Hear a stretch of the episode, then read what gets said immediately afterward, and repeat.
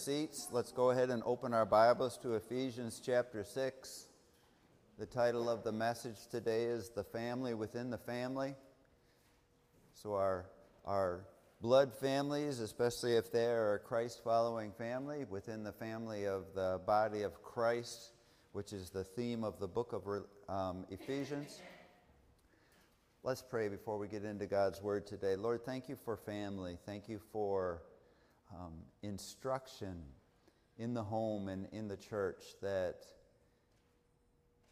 if we will follow these instructions, we will learn to appreciate that it's what we were made for. So help us to follow with intent to obey. In Jesus' name, amen. So we come into Ephesians 6. We looked into the home last week at marriage being a picture of the church, the church being the picture of marriage. Paul saying at one point that this is the way it was from the beginning. That when God decided to create, He created angels, for example, as servants, not in His image. He created magnificently things that we can just look at and wonder. And then He created images of Himself in men and women. And it was always His intent that they're coming together, um, one coming with one other, becoming one individual home, becoming um, a family, becoming a picture of what Paul would explain in the future of the church. That picture couldn't be given of Israel. It couldn't have been given, be given before Israel, because before Israel there was no law of God. There was a relational God, absolutely. And then Israel came as a corporately called nation, a nation in which most of them didn't follow God with their heart, didn't make Christ their Lord. But the church, the church is a body of people who have given their lives to Christ.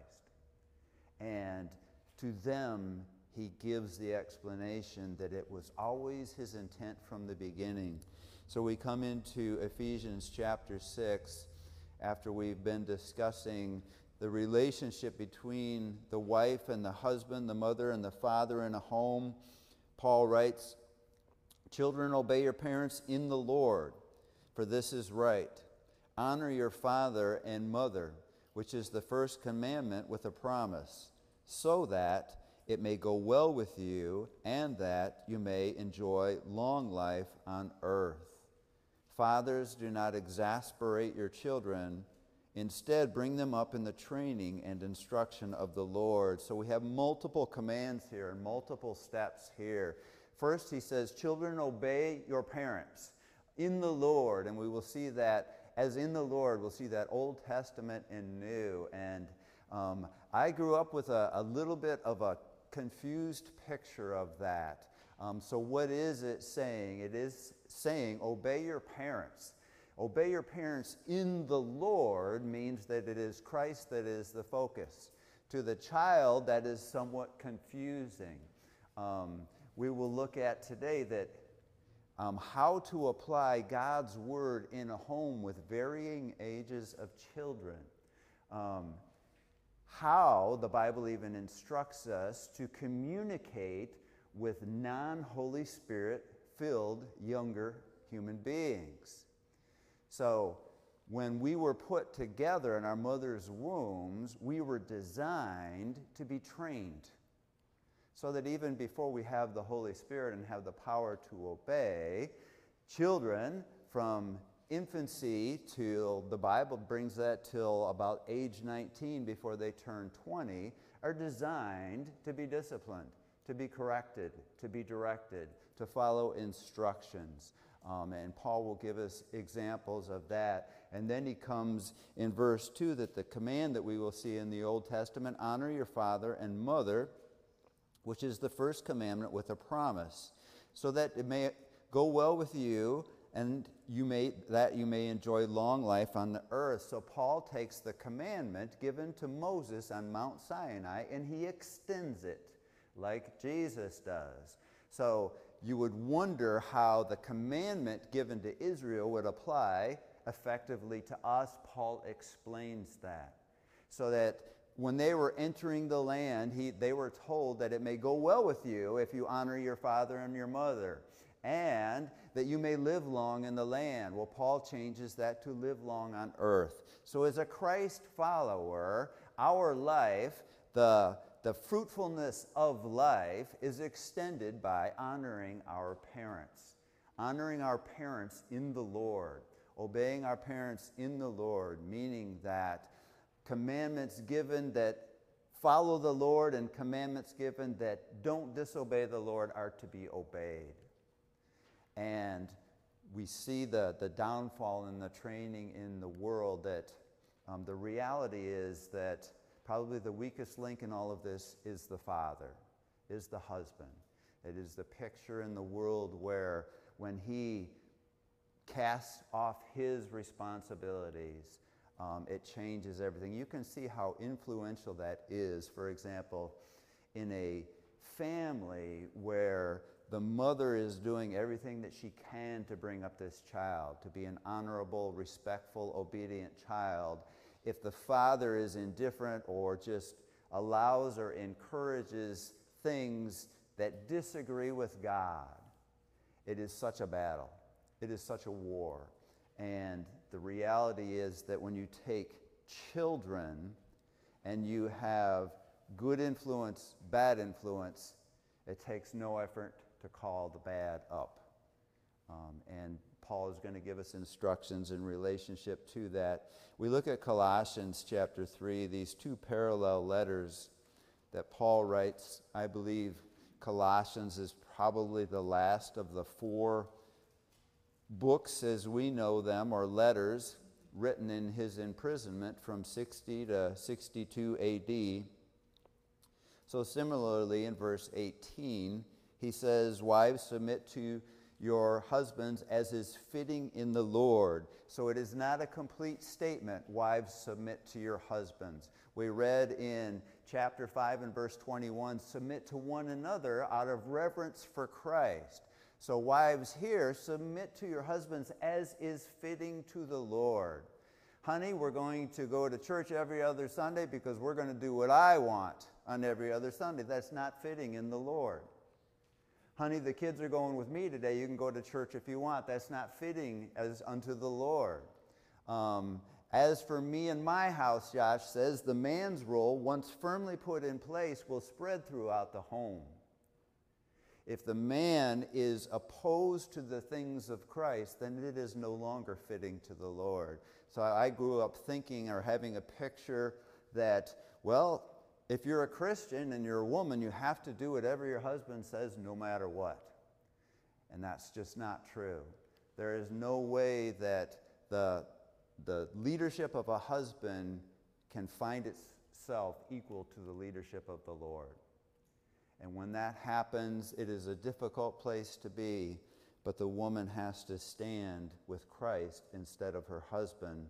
But if it is possible, as it is fitting to the Lord, wives, submit to the order that God has placed that we looked at last week God the Father, God the Son, man, woman. Father and Son equal, man and woman equal, but there is to be an order. And we're specifically designed for it to work effectively that way.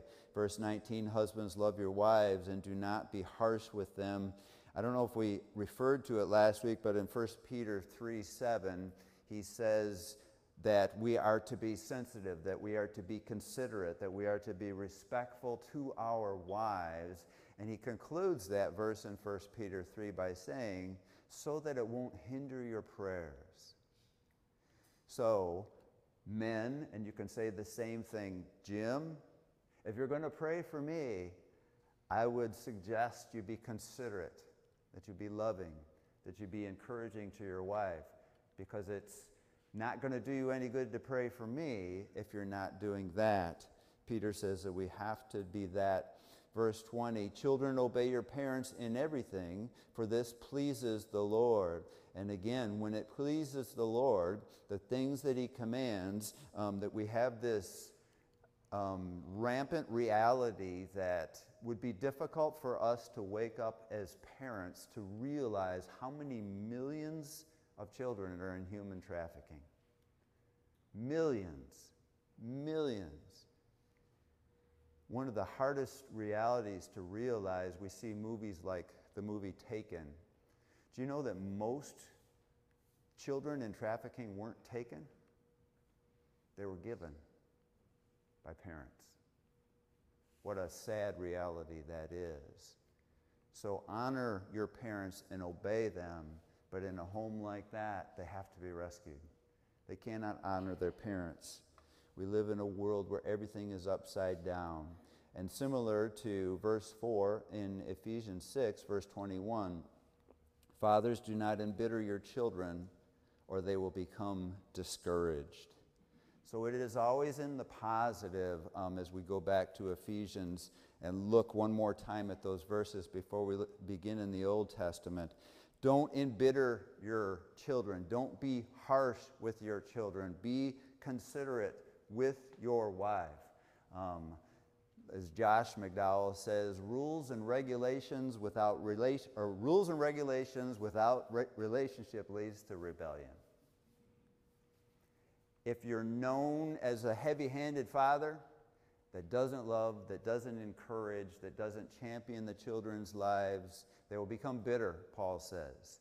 They will become rebellious. They will become against the father in the home. So we read these verses again in Ephesians 6 Children, obey your parents in the Lord, for this is right. So follow your parents. Um, not many parents today follow the Lord, and the children are in a horrible predicament. Um, but when they can follow parents, um, do so. Honor your father and mother, that never goes away. My mother is alive. Um, my, I blessed with a second father. He is here. Um, I am to honor them, not to agree with sin if that is the case. I'm blessed that that's not the case but I am to honor my parents as long as I live, so that it may go well with me, go well with you, and that you may enjoy long life on earth. Life is not enjoyable. It can be pleasurable, but not enjoyable if you dishonor your parents. Fathers, do not exasperate your children. That's the negative, but instead bring them up in the training and instruction of the Lord. So the positive is the focus. The positive is that, Father, I am giving this responsibility to you that as for you and your house, you will serve the Lord. As for you and your house, you will learn what the Lord says about fathers, what it says about mothers, what it says about children, why it's important for you to honor and obey and respect, and why it's important for me not to embitter you, not to be harsh with you, to let you know that I love you, to let you know that I'm proud of you as a son, as a daughter, um, for what you did there. I saw that act of kindness. I, I appreciate it. Fathers are to search for opportunities to praise their children, to love their children, to let them know that my dad is my champion. He stands with me. And in a home where there's, there's only the mother to do that, that role comes to her. It becomes more difficult, but it becomes the same role. So, mothers, look for opportunities to praise your children. Don't praise them without discipline, and don't discipline them without praise. And don't be harsh, meaning don't come angry at your children. That's a difficult challenge, but instead bring them up in the instruction of the Lord. You got several verses there as we're turning to Exodus 20 in your Bible.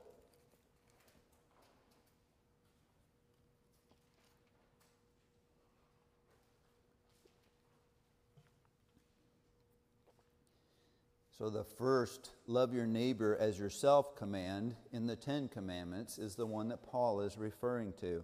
It is the first of the Ten Commandments that has a promise with it. Look in your notes there, if you've got Exodus now, and we look at this design where David writes, For you created my inmost being, you knit me together in my mother's womb. And as I said before, before we say, I choose to follow God, while we were still a child, while we were knit together in our mother's womb, we were designed to obey the commands of our parents. We were designed to be trained, to be directed, to be disciplined, to be loved, to not have parents that are harsh towards us, so that a lost person can receive these commands. So you had people like Thomas Paine, who wasn't a believer in God, who said that we will fall as a country if we get away from these. What God has, this Judeo Christian law, people like Ben Franklin, who wasn't necessarily a God follower, believed that the laws found in the Word of God needed to be the, the statutes on which the United States of America would stand. So they came together, and as the first Congress, they started the National Bible Society, which is still in action today.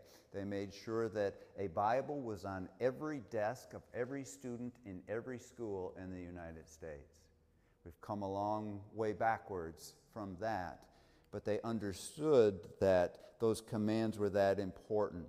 And also in your notes there, Proverbs 22 6, a familiar verse Start children off on the way they should go, and even when they are old, they will not turn from it.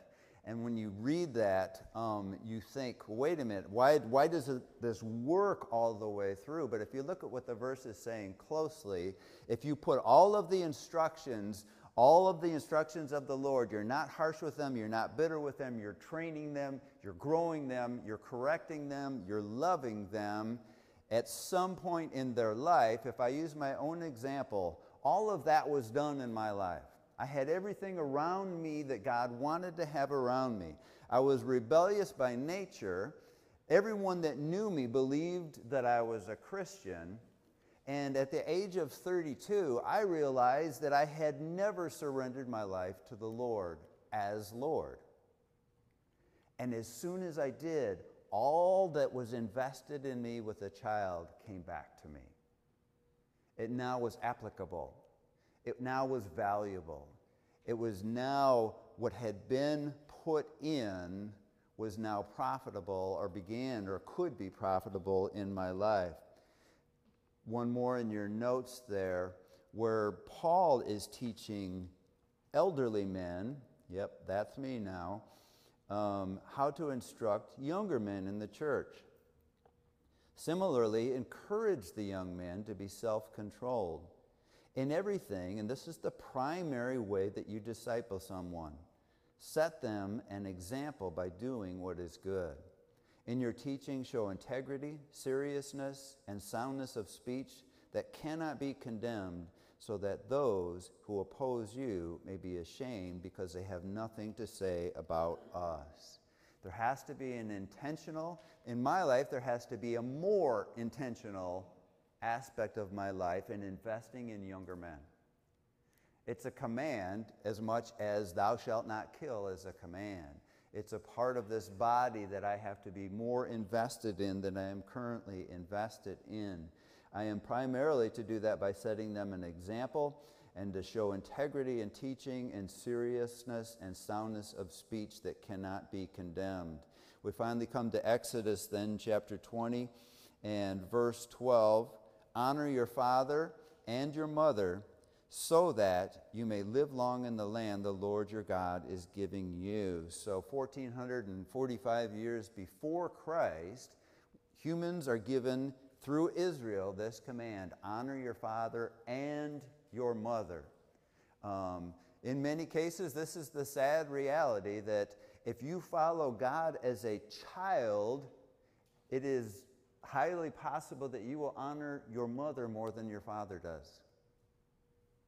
Um, and as a child, you won't know how valuable that is to your mother, um, but it is critical. So he doesn't just say, honor your fathers, he says, honor your father and your mother. Turn to Deuteronomy chapter 1.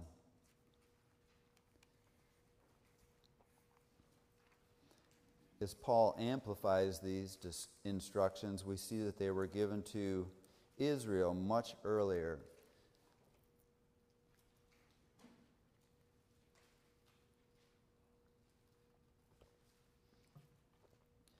So Moses is leaving the picture with Israel.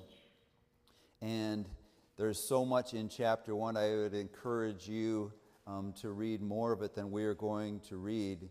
Um, we could look at a verse like 25, taking with them some of the fruit in the land. They brought it down to us and reported, It is a good land the Lord our God is giving us. Um, verse 32 In spite of this, in spite of all that Israel has done, you did not tr- trust in the Lord your God, who went ahead of you on your journey in fire by night and in the cloud by day. That was literally an epiphany of Christ to search out places for you to camp and to show you the way you should go. When the Lord heard what you said, he was angry and solemnly swore, No one from this evil generation shall see the good land I swore to give their ancestors except Caleb, son of Jephunneh.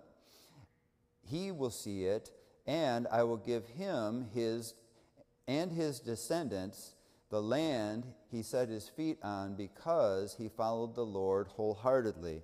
I think it's a strong possibility when I look at it that um, Joshua, I believe, in that statement is 19 years old. Joshua was as faithful as Caleb. Caleb had reached the age of accountability. He was more like 40 years old in that moment when they went into the land. So you had a teenager and a man over twice his age who were the two spies who came back and said, No, this is the land God has given us. It is a good land, it is a fruitful land. Praise God for giving it to us. So we are told here that of those who have reached the age of accountability, there's only one that's going in, and it's Caleb. We read on. Verse 37 Because of you, the Lord became angry with me also and said, You shall not enter it either. And we talked about that in Sunday school when Moses, Moses struck the rock, which was a, an epiphany of Christ. Verse 38 But your assistant, Joshua, son of Nun, will enter it. Encourage him, because he will lead Israel to inherit it. And the little ones that you said would be taken captive, your children, who do not yet know good from bad, they will enter the land I will give them, and they will take possession of it. So Moses is speaking for the last time to Israel, and he's explaining to them that the only one of the age of accountability that is standing for the Lord is Caleb. And my young, as he's described earlier, my young servant, my apprentice, Joshua, is going to be your leader. And all of these children, all of them 19 years old and younger, that you said, oh, we can't go in here, they'll destroy our children. What's going to happen to our children? He said, they're going in and you're not. So he destroyed everyone 20 years old and older in the wilderness because they all defied God. It didn't mean that all of the young were going to follow God but it meant that they were not to the age where God could hold them accountable. So in Numbers chapter 14 and verse 29 is where we see that that cutoff is the age of 20 years old.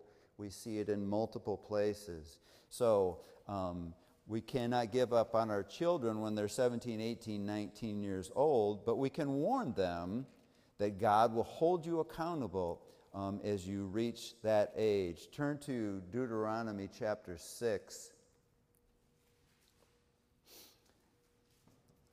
As now the young kids, 19 and younger at that time, are now um, 60 years old and they have kids younger than them coming in.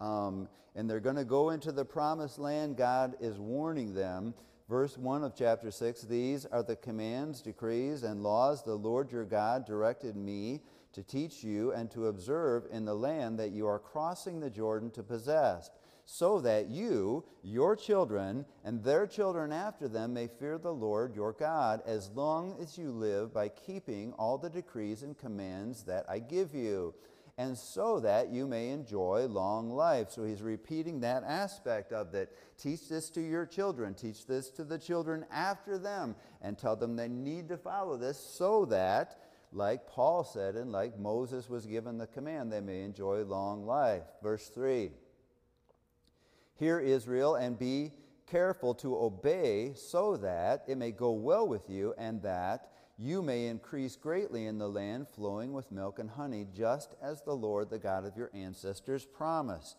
And here we get the number one command. We see the number two later in Leviticus 19 and verse 18. Hear, O Israel, the Lord our God, the Lord is one. Love the Lord your God with all your heart, with all your soul, and with all your strength. And Jesus and Paul add on to that, with all your mind, this renewing of your soul and your mind that is added to this command by Jesus. Verse 6 These are the commandments that I give you today. Uh, or excuse me, these commandments that I give you today are to be on your hearts. Impress them on your children. Talk about them when you sit at home and when you walk along the road, when you lie down and when you get up. Tie them as symbols on your hands and bind them on your foreheads. Write them on the door frames of your houses and your gates. So, in the door frames of your houses, this is literally a good command to follow that was given to Israel. Um, As for me and my house, we will serve the Lord. The Lord, our God, is one. Love the Lord with all your heart. Um, scripture verses that instruct us and command us. And, and he gives this practical application that we take these toddlers I think it's a great idea to take babies and begin reciting scripture to them. Give them the commands and the blessings of God when they're toddlers, as a mother and as a father. When they wake up in the morning, share scripture with them. Tell them how amazing God is, so that before they are able to repent and be held accountable before God, they will know God is good. God created everything. God is love. He died on the cross for my sins. He wants me to follow him. He wants everything that he has to be shared with me. So when they wake up in the morning and you walk along, and when they lay down at night, talk about God. Did Israel do that? No. What happened? They all went into captivity. They didn't enjoy long life in the land. The promises that God was just pleading with them holding out his hand to give. He didn't give them because they didn't follow that command. Turn to chapter 11 in Deuteronomy.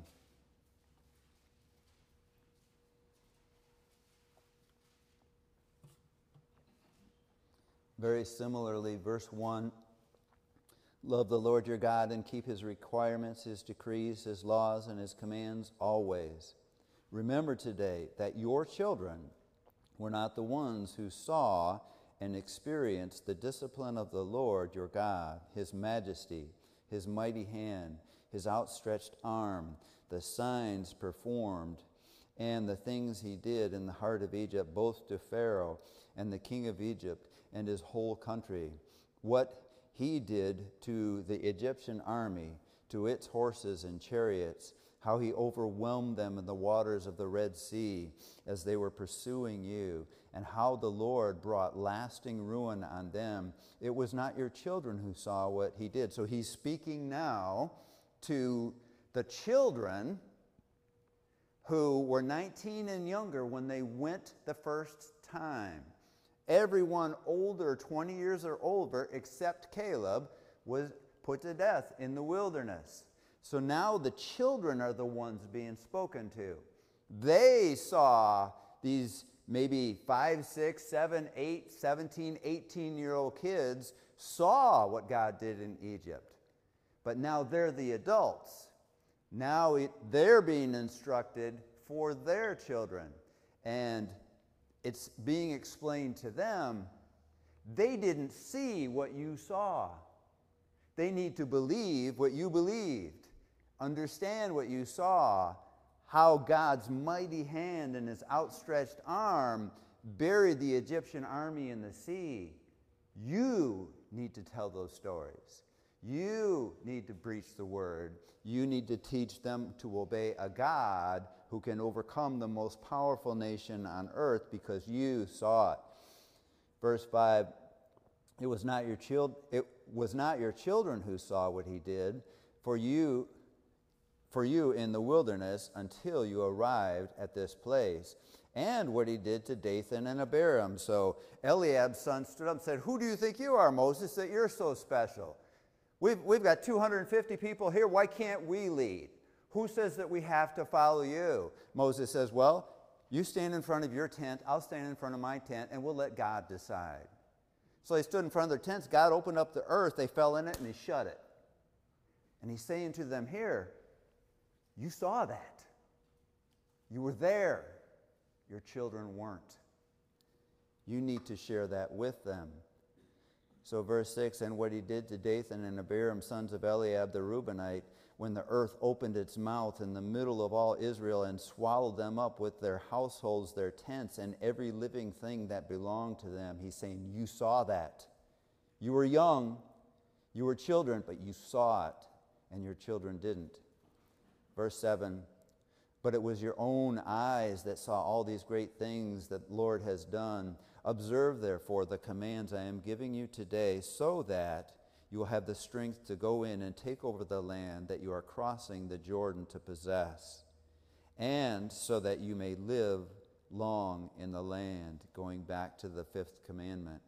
The Lord swore to your ancestors to give them and their descendants the land flowing of milk and honey. You want to arm yourselves? We're going in now. We're going to take um, Bashan, Salam, we're going to go across the river from the east, and we're going to conquer the Anakites, the Rephaites, the Nephilim, these giant people. We're going in.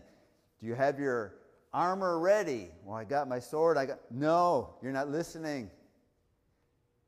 Are you aware of what God did and what he could do again? That he could rescue from Egypt and he could swallow you in the earth. Are you right with him? We're going in. Get right with him and they were commanded to obey those commands. Turn to Joshua chapter 24. They're in the land, and we are obviously studying the church with the same commands, but studying the church. And this is a really a sober reminder to church, I think. Joshua 24. We're going to pick it up in verse 14.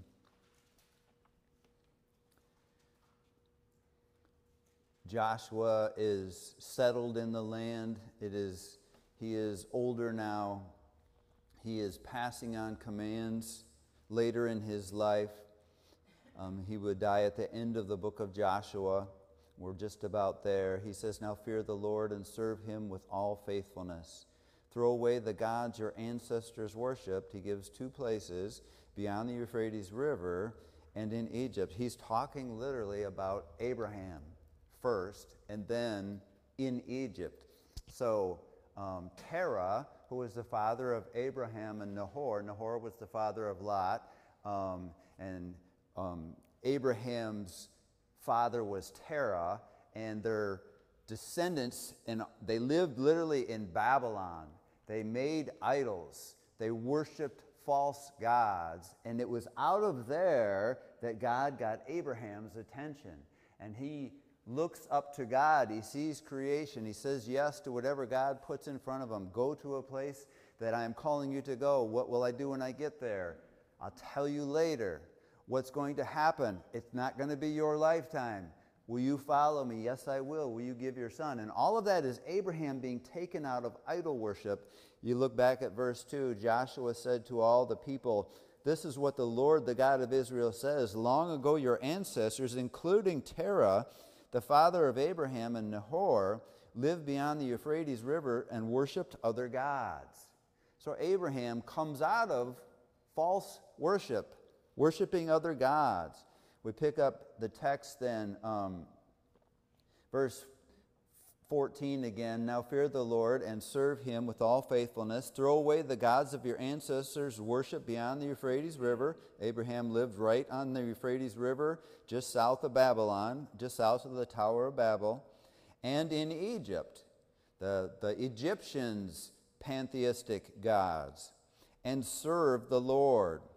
Back to Deuteronomy 6, verse 15. But if serving the Lord seems undesirable to you, then choose for yourselves this day whom you will serve, whether the gods of your ancestors served beyond the Euphrates or the gods of the Amorites in whose land you are living. But as for me and my household, we will serve the Lord. Then the people answered, Far be it for us to forsake the Lord to serve other gods. It was the Lord our God Himself that brought us and our parents up out of Egypt from the land of slavery and performed those great signs before our eyes. He protected us on our, journey, on our entire journey and among all the nations through which we traveled. And the Lord drove out before us all the nations, including the Amorites who lived in the land, we too will serve the Lord because he is our God. Joshua said to the people, You are not able to serve the Lord. He is a holy God, he is a jealous God. He will not forgive your rebellion of your sins. If you forsake the Lord and serve foreign gods, he will turn and bring disaster on you and make you an end of you after he has been good to you. Joshua is prophesying there. Moses has already prophesied in Joshua's presence. You're going to go into the land, you're going to say, We want a king, you're going to worship other gods, you're going to ignore the Sabbath, and he's going to destroy you and take you into captivity. Joshua knows that's true. And he's saying, with that knowledge, choose right now. Are you going to serve God or worship false idols? And I think that this is what this parallels in the church is that those people speaking up, far be it from us to go against the Lord, we will serve the we are choosing. It's him. And I think in their soul they're being honest. We will worship him and then what Moses prophesied to them and what Joshua prophesied to them happens. And I think churches are the same. The point is that it doesn't matter what happens that day 40 years later. It matters what happens 40 years later. There is nothing we can do in this room today to ensure that this church will be faithful 10 years from today. It will have everything to do with what this church is doing 10 years from today.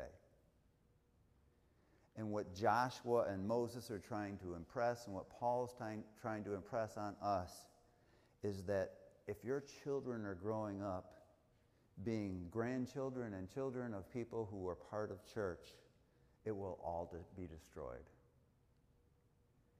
But if you can understand how critical it is for them to know what God has done in your life, to know what He has done with Israel, to know what He is capable of, both in honor and blessing and in judgment and curses, if they know growing up and they know more growing up and they know more growing up and then they reach that age where if God were to return, you are now accountable, they will know what the choice is. So the, pil- the people here who are saying, no, far be it from us, we will serve the Lord. Know what they didn't do? They didn't train their children because their children went into captivity, because they worshiped other gods because they didn't talk about the God of Egypt, the God of the Red Sea, and the God of Dathan and Abiram. They just knew it was true, and their children just grew up in their homes, and the generations that would follow would absolutely worship other gods. Verse 21 But the people said to Joshua, No, we will serve the Lord. Then Joshua said, you are witnesses against yourselves that you have chosen to serve the Lord. Yes, we are witnesses, they replied. Now then, said Joshua, throw away the foreign gods. What do you mean? How can there be foreign gods in Israel to even be thrown away? Because they were worshiping the gods of Egypt. Now then, said Joshua, throw away the foreign gods that are among you and yield your hearts to the Lord, the God of Israel And the people said to Joshua, We will serve the Lord our God and obey him. On that day, Joshua made a covenant for the people, and there at Shechem he reaffirmed for them the decrees and the laws. Turn back to Ephesians chapter 6.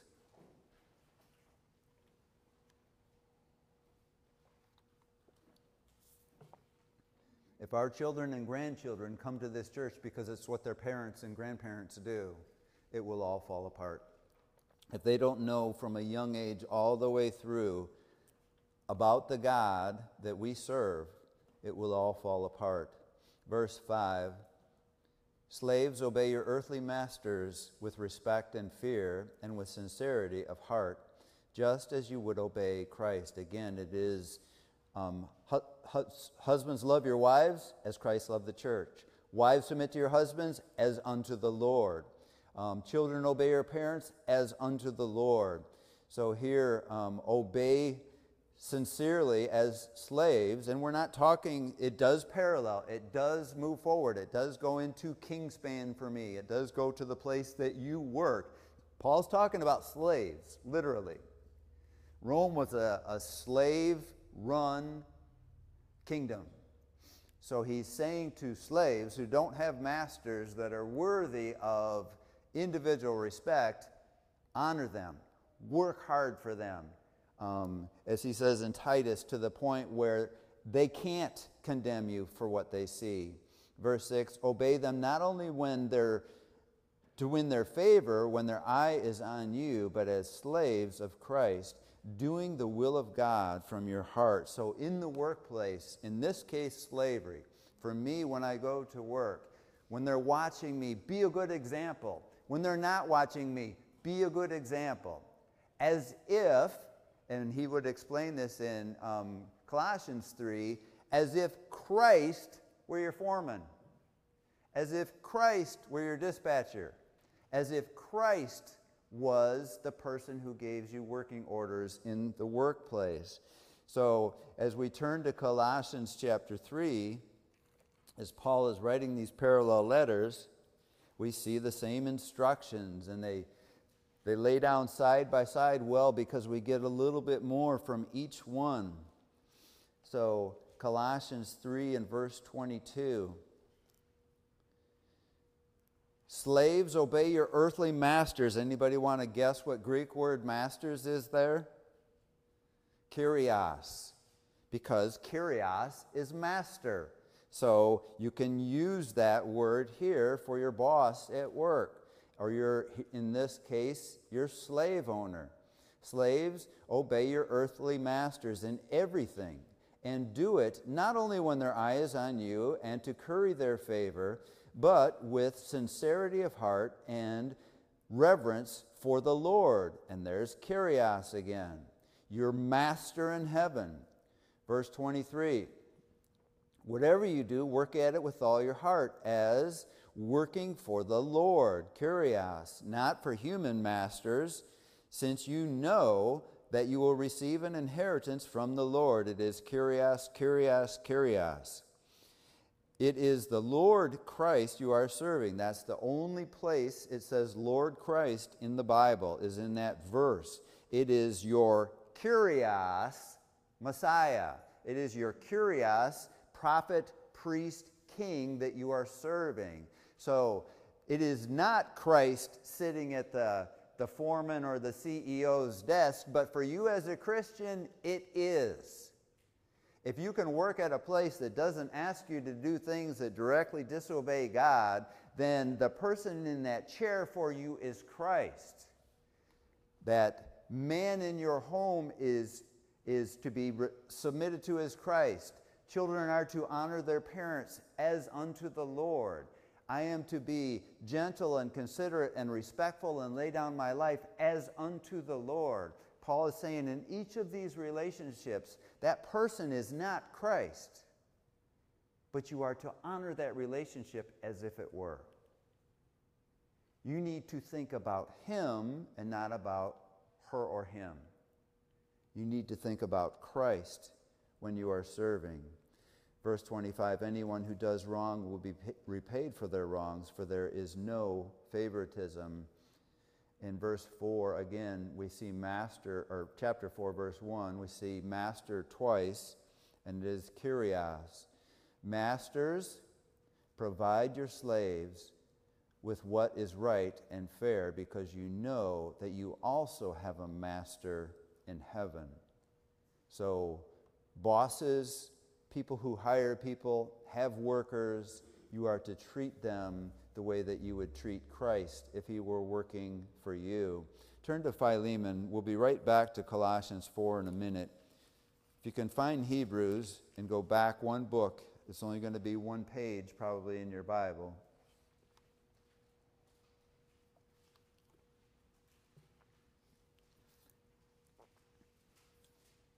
So, something I don't know that I would suggest is that Philemon is the first letter that Paul wrote um, of the four letters in his imprisonment.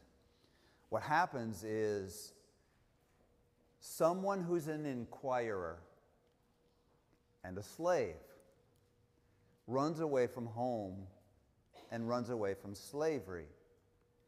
And they know about Paul so they find themselves all the way to Rome from Colossae, which is quite a journey. He sits down with the Apostle Paul, and he becomes Paul's spiritual son, a believer in the Lordship of Jesus Christ. His name is Onesimus. So Colossae is already a church that has been planted. Um, Philemon is the person in whose home, the person in whose home the church meets. His son, Philemon's son, is the pastor of that church. And Philemon has slaves. And there are different types of servitude. So he may have been um, purchased, he may have owed a debt, whatever the case may be. Slavery was the avenue to repay debts in some cases. Now you have many miles away Paul and this servant, this slave, this runaway slave named Onesimus. Paul is the one who writes, Honor your master's slaves. So there's a predicament here. We have a born again child of the king who's a runaway slave. So, in that context, we, we step into this story in verse 8. Paul writing to Philemon. Therefore, although in Christ I could be bold and order you to do what you ought to do, yet I prefer to appeal to you on the basis of love. It is none other than Paul, an old man and now also a prisoner of Christ Jesus that I appeal to you for my son, Onesimus. This is the runaway slave who has come to meet Paul and come to know Christ as his Lord, who became my son while I was in chains. Verse 11 Formerly he was useless to you, but now he has become useful both to you and me.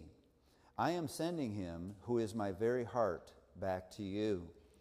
I would like I would have liked to keep him with me so that he could take care, er, he could take your place in helping me while I am in chains for the gospel. For I did not want to do anything without your consent, so that any favor you do would not seem forced, but would be voluntary. Perhaps the reason he was separated from you for a little while was that you might have him back forever no longer a slave, but better than a slave, as a dear brother. He is very dear to me, but even dearer to you, both as a fellow man and as a brother in the Lord. So, this is a high level accountability lever, letter from a Christ follower to a Christ follower. Philemon, I'm not going to tell you what to do here. I'm going to tell you the circumstances. Your runaway slave has become my son in the faith. He's become your brother in the Lord. He is being sent by me back to you. I'm not going to tell you what to do, but I'm going to tell you to do the right thing. because he was useless to you when he ran away. He has benefited me while he was gone. He benefits you more now than forever or ever before. He is now your brother forever as well as your servant. Turn back to Colossians chapter 4. So I think Philemon is the, the first letter Paul writes, and I think he meets Onesimus fairly early on. And I think that Colossians is probably the last letter that he writes. In Paul's final greetings, in verses 7 through 9, he, he gives the deliverer of both Ephesians and Colossians, Tychicus, the person who would have taken the, these, what we know as epistles of Paul, back to Ephesus and Colossae. Tychicus will tell you all the news about me. He is a dear brother, a faithful minister, and fellow servant in the Lord. I am sending him to you with the express purpose so that you may know about the circumstances and that he may encourage your hearts. Verse 9 He is coming with Onesimus, our faithful and dear brother, who is one of you. They will tell you everything that is happening here. So the blanks are filled in that within this two year period, this runaway slave goes home and Philemon frees him. He frees him to the extent where Onesimus becomes a leader in the church of Colossae. And instead of the pastor of Colossae going back to Paul, Onesimus goes back there again in this two year period and encourages Paul. He comes with Tychicus back a second time to Philemon's home and says, We have a letter from Paul. It is scripture. Let's study it together. And they open up the book of Colossians as we know it. Turn back to Ephesians chapter 6.